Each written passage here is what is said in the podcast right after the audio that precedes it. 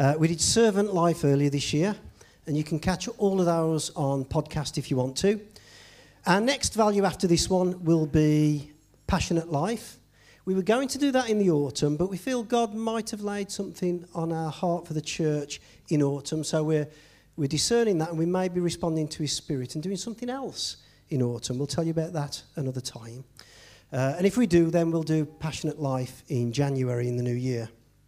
Um, we're also in the process of planning an exciting lineup of external speakers, guest speakers, who we feel carry something that we want to flow into Junction 10. And again, when that's organised, we will let you know about that. But this series is Missional Life, and we've got a particular emphasis on evangelism.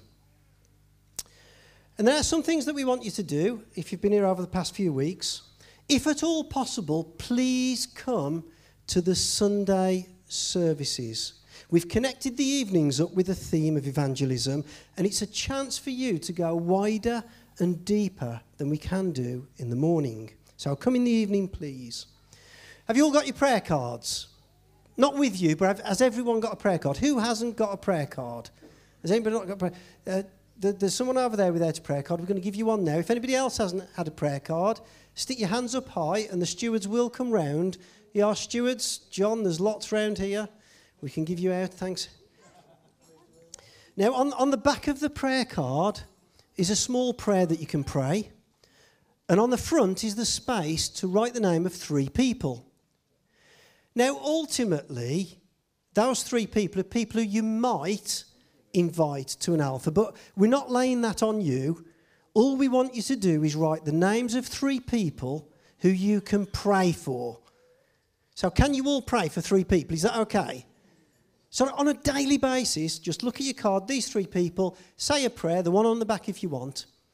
And what we're doing is we're asking you to pray that God will open up opportunities for you to talk to that person and maybe to give you the courage and to give you the opportunity to come and invite them to this Alpha course that we're running in September. And where do you think the Alpha course will be? Yes, it's at Living Water in Stafford Street.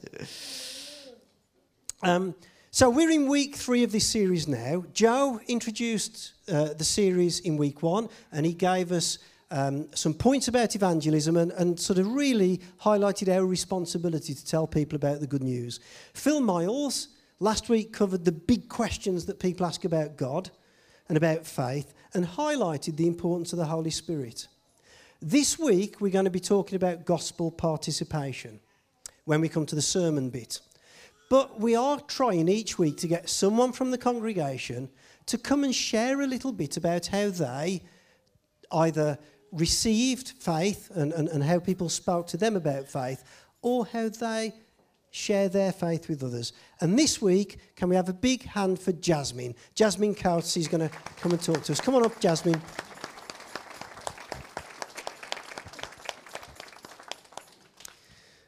Now, Jasmine and I were talking a couple of weeks ago when uh, we were talking about this, and, and Jasmine has got a really interesting ministry on Thursday Church, and we'll come to that in a bit. But first of all, the first question, really, Jasmine, was how you generally in the past and now share your faith and have shared your faith with people. How, how has that worked for you? And you'll need to hold it there. Well, um, I have always encouraged people. I find that that is really a way into breaking down barriers and supporting individuals in different situations, being kind and generous, and really just sharing God's love with those around us in whatever situations we meet them in. Might be walking in the shops, visiting the elderly, and um, comforting those that are in need, really. And, and how does that come about, and what sort of reaction do you get when that happens? Well, I don't, amazingly, I don't really get a negative reaction.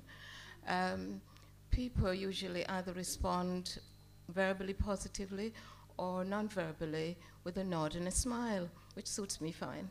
So no one's ever been aggressive no, to you or no, shouted at you no, or perhaps it's rejected. Me. Well,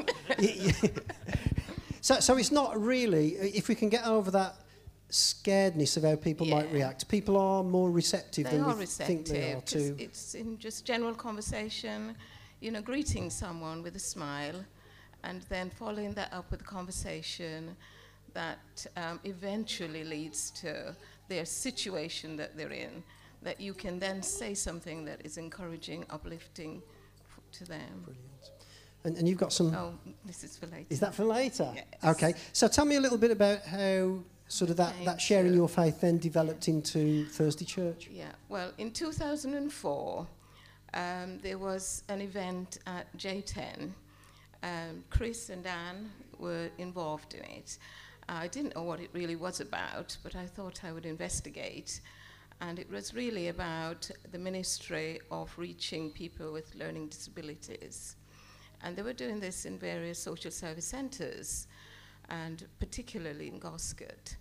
And um, I really felt moved to, to be a part of that. Um, the thing that challenged me was I was reading Acts 8, verses 30 to 31, where Philip met the Ethiopian eunuch. And um, he said to the eunuch, um, Do you understand what you're reading? And he said, um, How would I know if no one guides me? That really spoke to my spirit. And I felt that um, I should be out there um, saying something.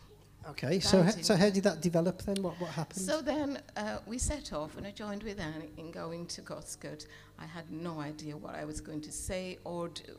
I only knew I had to obey this inner thing. Um, so we went there, and I thought, oh, I don't know what to do. I'm praying, Lord, I don't know what to do. I don't know what to say. And, um, and straight away came this response uh, just tell them I love them. And that's what we do. These. We Okay, so what are these for? These. these are uh, just little stickers that said, Smile, Jesus loves you. And after the sessions that we have with them, which consist of praying, prayer and worship, um, we do activities with them, um, reading a Bible story and sharing that, watching a DVD of a similar um, story, and doing um, cards and at Christmas and Easter in particular, which depicts uh, birth and death of Jesus. And um, at the end of each session, we would give them one of these that says, you know, smile, Jesus loves you. And there was a particular instant that really stood out for me that was um, so encouraging and really, if you would look at it from a different perspective, quite transforming. Because um, at the end of this particular session, we um, gave out these stickers, and there was a girl in the corner that we'd missed. And she ran towards us and she shouted, Jesus, Jesus, me. Oh. I was absolute. Well, we were. We were stunned. And then the carer said, She doesn't speak. Well, we were absolutely amazed. And our total sort of commitment to what God was trying to enable us to do was just from that moment on. So um, from then on, we, we've been doing that since 2004. Then 2008, the services in the community changed in the centres, and there weren't enough of us really um, to go out and do the outreach. So that was how Thursday Church started, and um, it's been incredible. Um, we've been on a journey, ups and downs, but in the main, God has been faithful. He has provided for us in every situation, and just at the moment when we think this is not going to work, He sends someone along alongside us to work with the gifts and abilities that we need. And if that is not encouraging to enable us to go and do it, Yeah. what else can there be? Because if we do our bit, God is able to do the rest. Absolutely. And if, if there are people here who um, maybe, uh, you know, the Holy Spirit has, has sort of nudged them about what you've been talking about, and maybe they want to find a little bit more about Thursday Church and perhaps, you know, come along and, and, and, and either get involved or, or help in some way. Um, when, when it happens on Thursday, presumably, Yeah. um, what, what sort of time and where does that happen?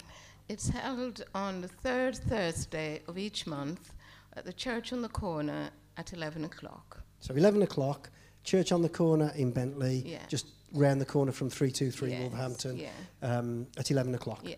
Okay, and if people were interested to know a little bit more, they Well, they come and see myself or Anne or Velma brilliant. or just speak to Rachel or one of the others in church. Church, this is about uh, going and meeting Jesus, going and meeting God where He's working with the broken, with the lost, with the, the lonely, with the, you know, that Jesus was always into going out into the community. Have you got any final words, any, any final sort of encouragement for, for, for the folk here as we think about evangelism? Well, I, personally, I would say to, to everyone listen to that inner voice. It's very difficult at times to know how to respond. We don't. But we need to just sit and wait on God because He's able to reveal whatever it is He wants you to do. But above all, trust Him that when you don't know, He does. He has the answer. Brilliant. Thanks, Jasmine. Can we give Jasmine a round of applause, please?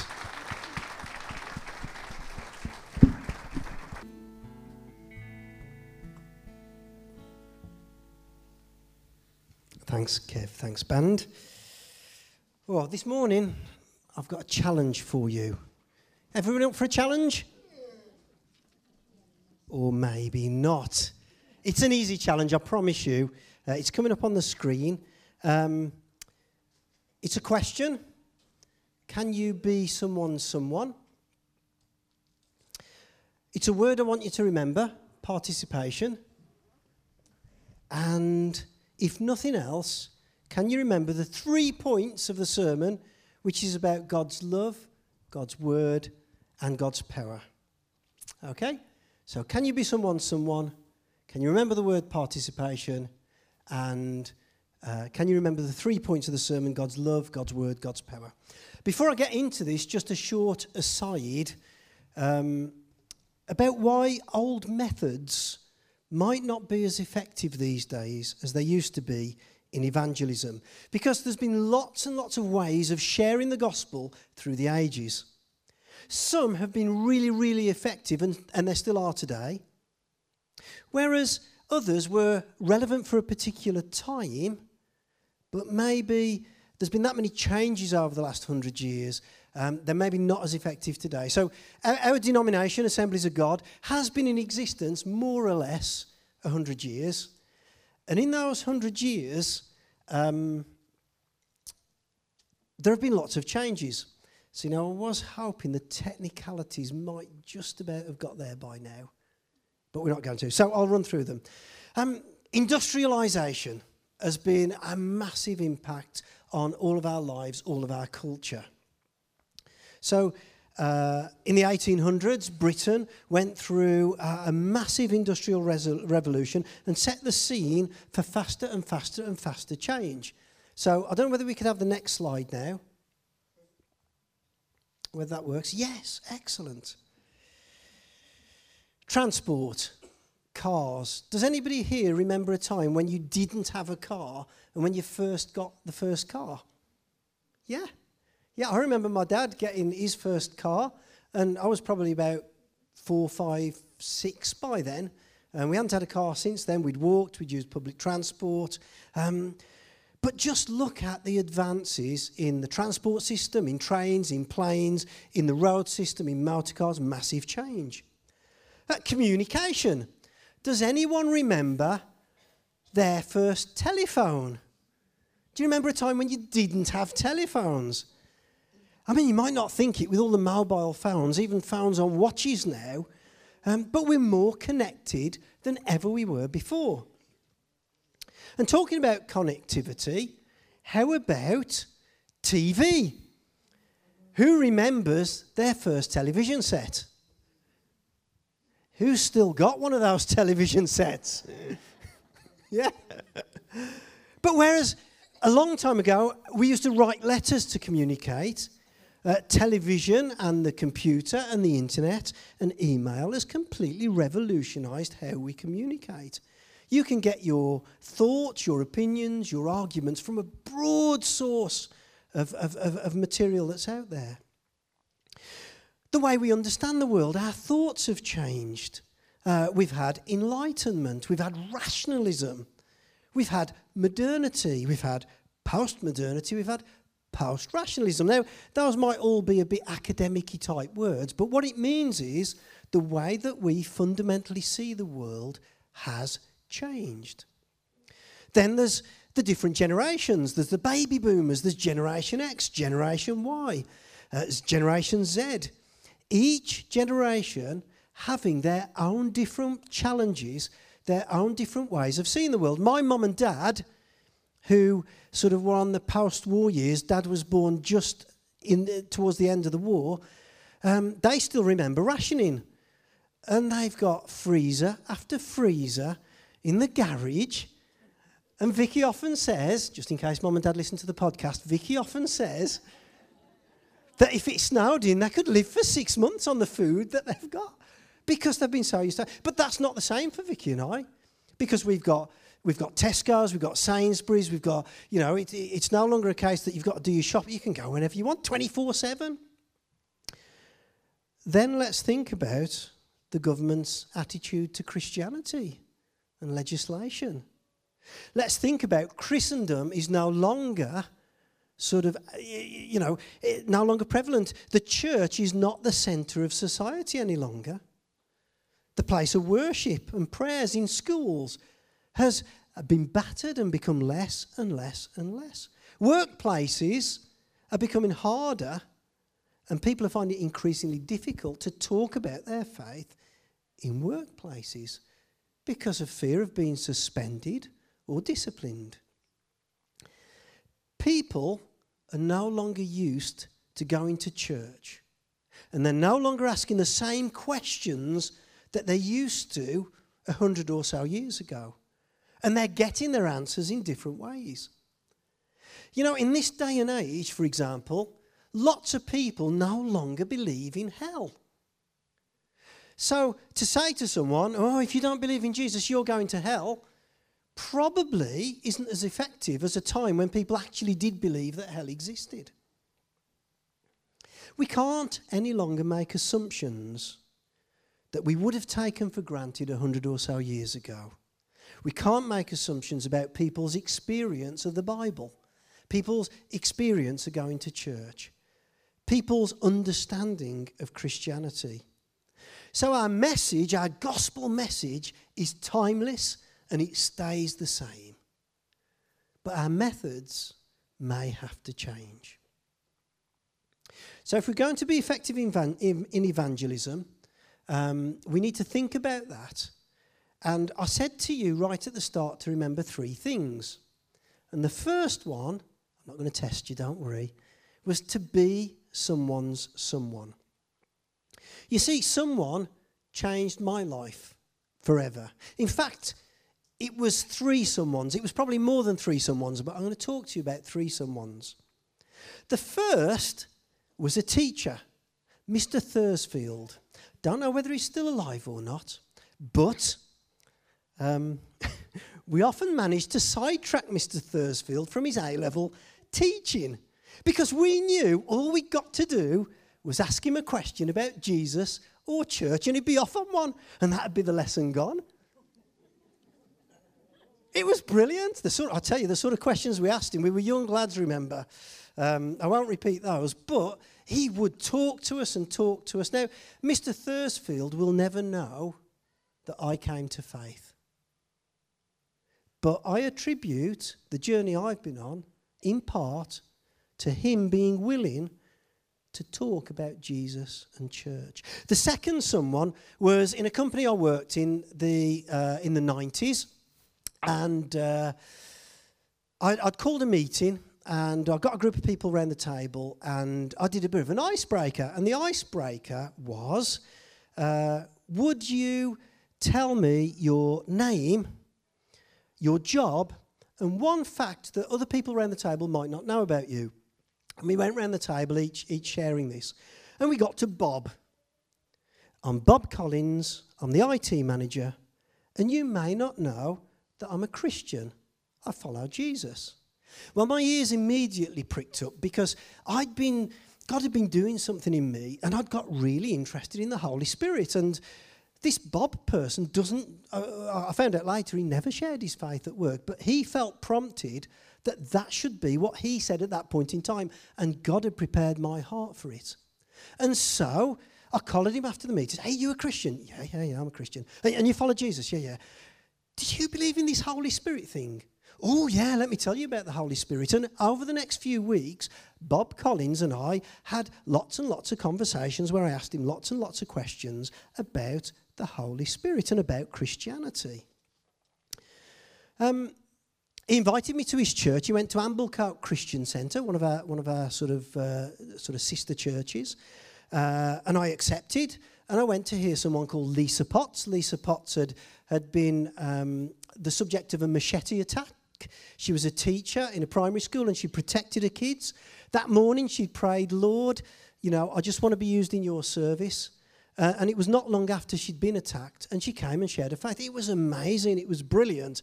But I tell you what, these weird folks who put their hands in the air and clapped while they were singing songs, that really put me off. I was used to that sort of, when I was younger, going to that Anglican service where everybody was quiet and you sort of mumbled the hymns.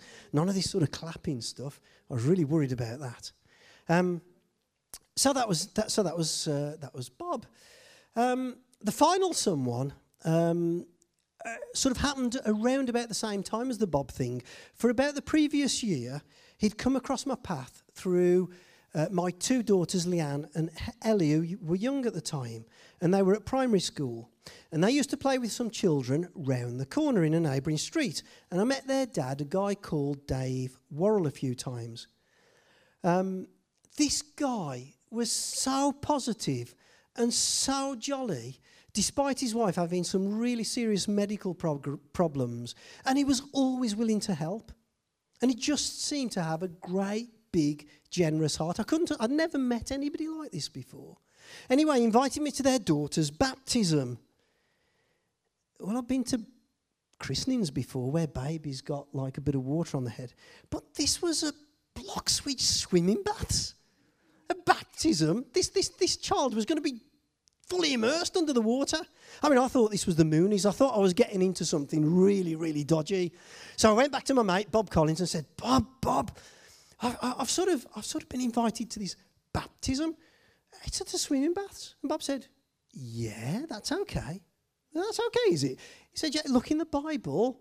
You know, people were baptized in the, okay, it was rivers at the time, but they were baptized in water. You should go along. In fact, why don't you go to an alpha course. There's a church near you. It's called the Church at Junction 10, and it'll answer all your questions. And the rest, they say, is history.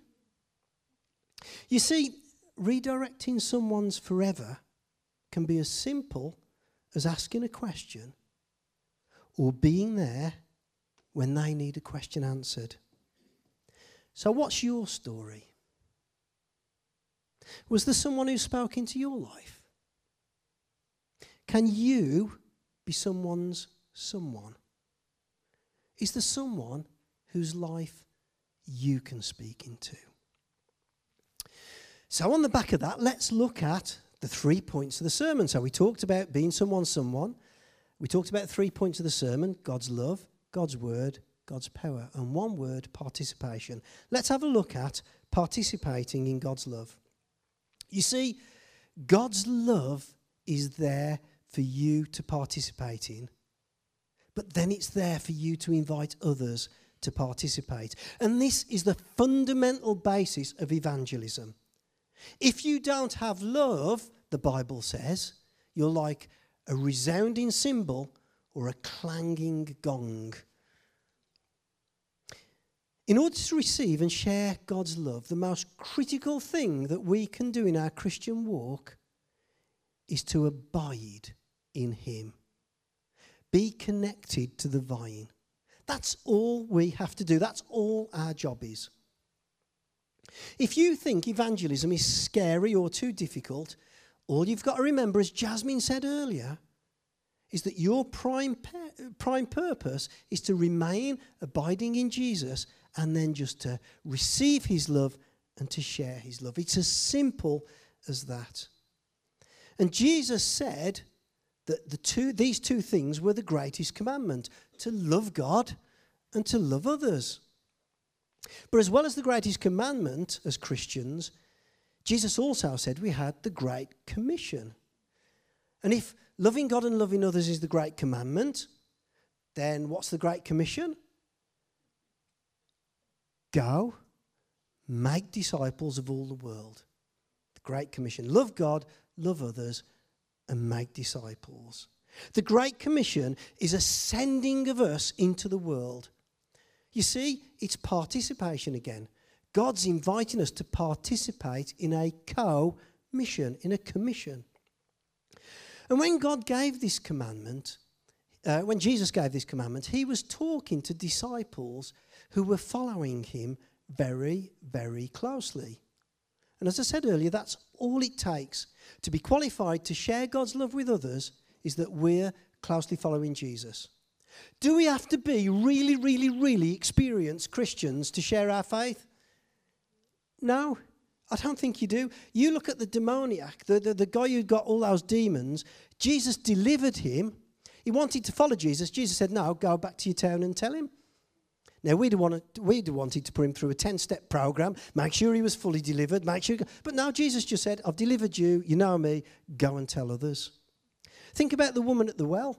He had one conversation with the woman at the well, revealed her heart. She went out and told the, the, the, her, her Samaritan neighborhood. We don't have to be really experienced Christians to share our faith. Do you have to be a super mega talented Christian who can highly talk like that to share your faith? No. In fact, if you're one of these super mega Christians, one of the dangers is you might be creating a bit too much distance between yourself and other people. Because they might think, well, that's okay for you, but it wouldn't be for me. Do you have to have it all together and have everything sorted? No. And please, please, uh, don't try and pretend that you've got it all together because you're a Christian. People see right through that. Your friends are more drawn to you when the fact they know that you understand their struggles. You see, the only qualification that you need is that you've encountered Jesus, that you've met him, that you've been with him, that you're close to him, and that your branch is grafted into his vine. Acts 4, verse 13 said, When they saw the courage of Peter and John and realized that they were unschooled, ordinary men, they were astonished and they took note that these men had been with Jesus. If we're not participating in the Great Commandment, if we're not abiding with Jesus, if we're not connected into the vine, then there's a good chance that we will make disciples who are also not connected to Jesus, and that's worrying. You see, the good news about this particular gospel is that God does everything. All he asks us to do is participate with him, to get involved. All Jesus says is necessary is for you to abide in him, to remain in the vine, to abide in his love. Everything else flows from that. He said we should be like sheep. We should trust and follow our good shepherd, and that his yoke would be easy and his burden would be light.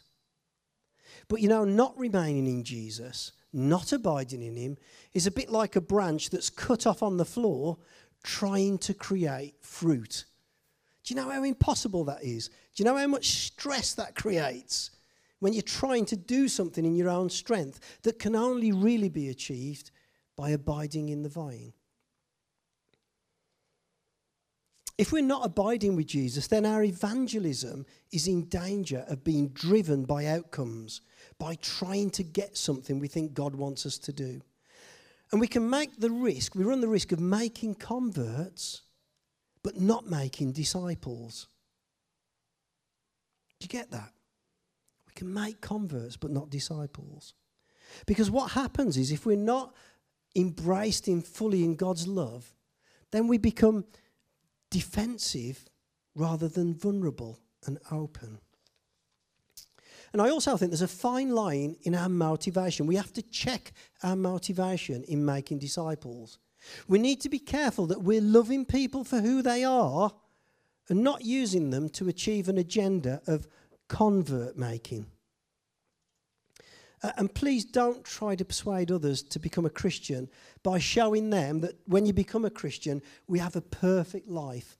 And so we end up covering the bad bits and the mucky bits.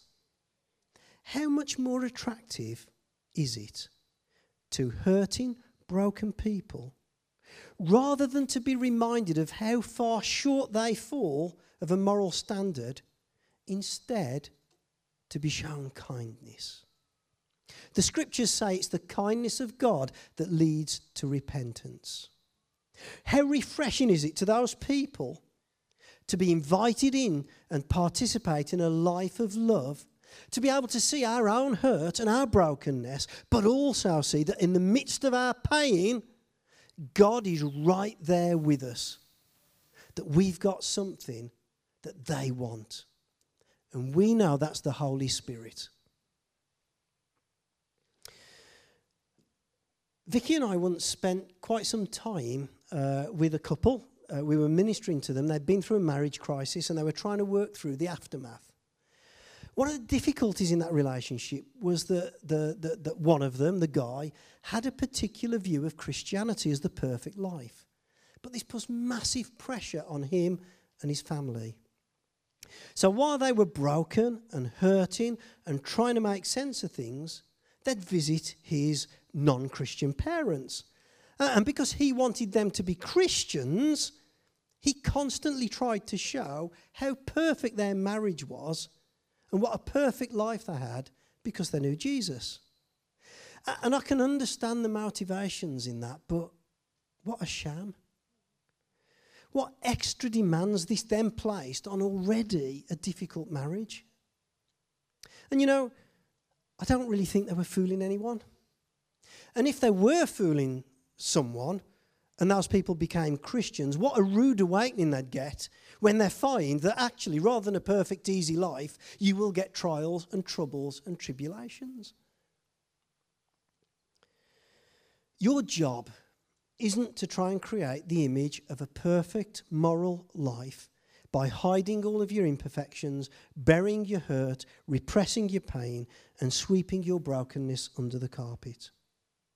Rather, it's to bear the image of your Maker. Jesus was humble, he was open, and he calls you to participate in the life giving source of the divine one, and then invite others to participate. You are the carriers of the divine. You are a channel of his peace. On Pentecost Sunday, especially, be filled with God carry heaven around with you, you are the light of the world. Manifest His love with saltiness. His Spirit is deposited in you. God's Word is planted in you. So let's look at the next one participating in God's Word. How many times do we see in the Bible the radical significance of the transforming word of God in people's lives. The word comes to Gideon on the threshing floor, and despite Gideon believing that he's the least of the least and the weakest, God's prophetic word is, You are mighty warrior. God sees something inside Gideon and calls out a destiny prophetically that Gideon, in the natural, would never have seen in himself or even believed. Without this word, Gideon might still be in the threshing floor. The same happens with Moses when he's called to Egypt and, and, and he's told to instruct Pharaoh to let my people go. What's Moses' immediate reaction? All sorts of excuses. But he needed God's prophetic word to release what was inside him and call him into his destiny. Elijah fled from Jezebel until God strengthened him and spoke prophetically to him. And God spoke prophetically to Joshua when he said, Be strong and very courageous, a word that was needed to stand in the trials of the Israelites possessing their promised land. Church, we need to be participating in God's word. We need to be reading in it. We need to be soaking in it. And we need that word from God in our lives so that we can speak the word of God in others' lives. You see, you never know where the people you meet are in their story with God or on their journey of faith. But you don't have to, God does. Um, who was here last week? Uh, you remember that Phil Miles, in his interview bit, interviewed Rob Reed? And Rob had given him a Gideon's New Testament and Psalms, a little Bible, and, and sort of Rob wanted it back and Phil wanted to keep it. Uh, and, and Rob said, You can keep it as long as you use it for evangelism. Well, it's quite interesting because the next day I got uh, an email from Phil, and he said he tried to give that Bible to someone, but that someone had said to him, Oh, you know, I only read my Gideon Bible that I'd been given in 1996. I only read it last Friday. How about that? Phil tries to give someone a Bible 20 years from being given an original Bible. That, that person's read it. We never know what God is doing in someone's life. Do you remember the picture of the prodigal father when the son returns and the father runs to the son, lavishing undeserved love on him? And this is a reminder to us that no matter how far someone has wandered, there's a way back. That someone is unconditionally loved by the source of life. That someone is loved by God just as you are. Wow, that is good news. And speaking the word of the love of God into someone's life might not get them to accept Jesus there and then.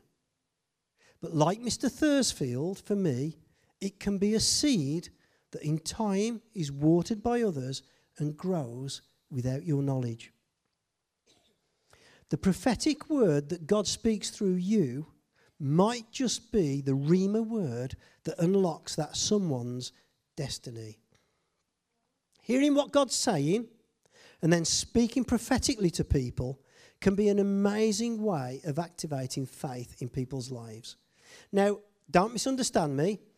When we're in church, we can be a bit prophetic We can sometimes use strange voices and use strange phrases. I'm not talking about doing that, it might freak people out a bit. But it can be as simple as saying, hey, do you know how precious you are? And do you know that God loves you very much? As simple as that. Or it might be, you know, I can see that you're really compassionate and kind. And you've got a great way with those kids. Do you know God is delighted in the job that you're doing there? Our job in sharing God's word with people isn't just about sharing scripture, though, is to share the living word, Jesus. As Phil said last week, let's create a thirst in people. But then once we've done that, let's help them fall in love with Jesus. It's God's job to transform them. Don't worry about that bit, He'll take care of that bit. So we've talked about God's love and God's words, but words on their own are rarely sufficient to show love. To show love, we have to participate in God's power. And we're coming towards the end, don't worry. Um, in My Fair Lady, uh, the musical based on Pygmalion, uh, there is a song. And I, would say Eliza Doolittle sings it to her would be lover Freddie, but actually she sings it at him with great venom. Uh, and, and I did promise Vicky I wouldn't sing it, so I'll just say it to you.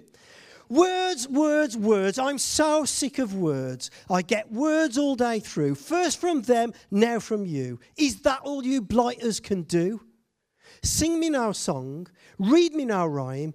Don't waste my time. Show me. Show me. Eliza Doolittle and the rest of the world wants an authentic expression of love. Show me. It's not good enough just to say, Eliza wants to be shown. Our job is to share the living word, but it's essential we do it from showing, not just telling.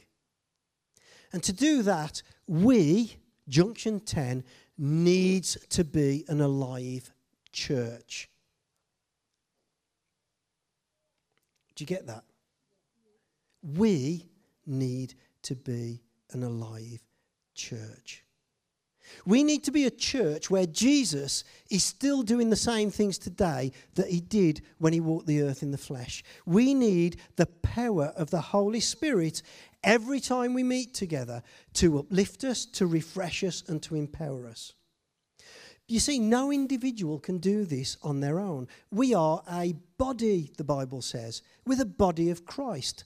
And we have to be grafted and connected into the vine together. You know, I was reminded of a comment that was made last year when a good friend said, You and Vicky are God's love with arms and legs on. And sometimes people just need you to be God's love with arms and legs on. This is the power of the gospel. Jesus healed people, and it was always a demonstration of God's love and God's power. John 9, verse 3, when they were talking about the person who'd been healed, who'd been blind from birth, Jesus. It was not because of his sins or his parents' sins, Jesus answered. This happened so that the power of God could be seen in him.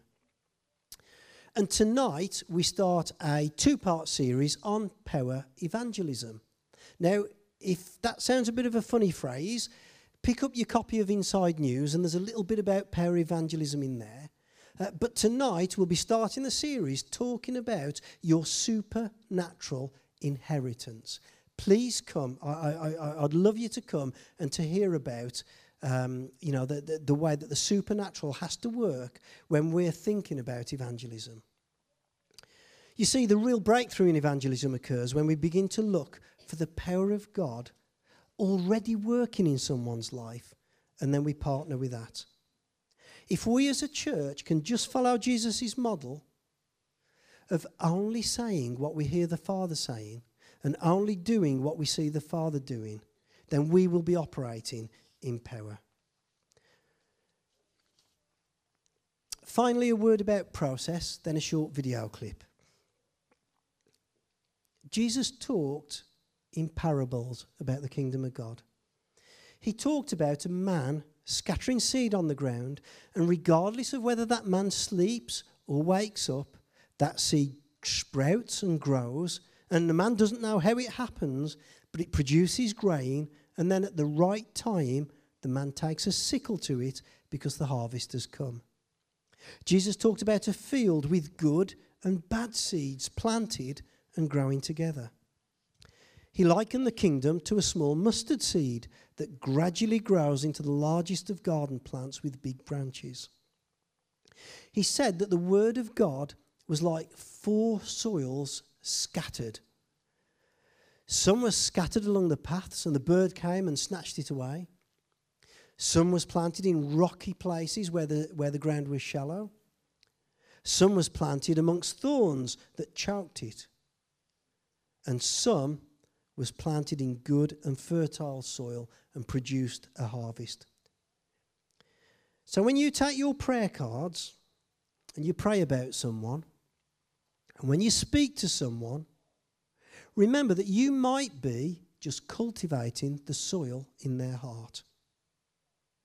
Or maybe you might be planting a seed. Perhaps you're watering a seed that someone else planted.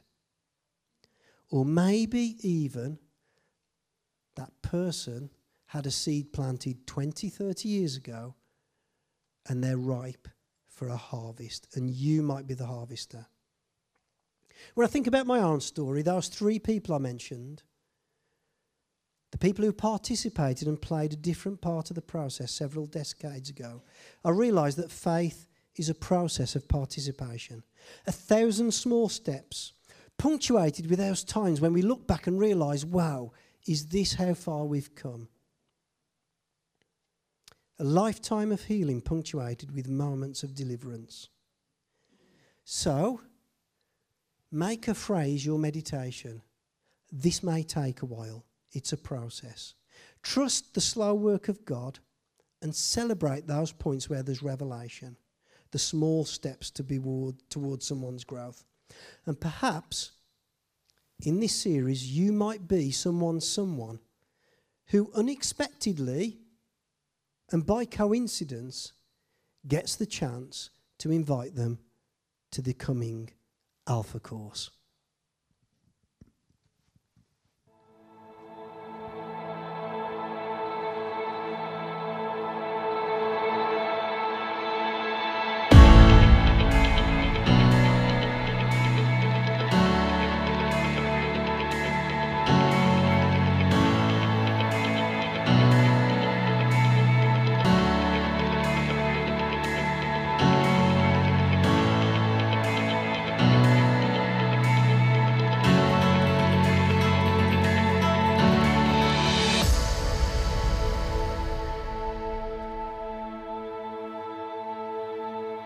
Welcome to Alpha.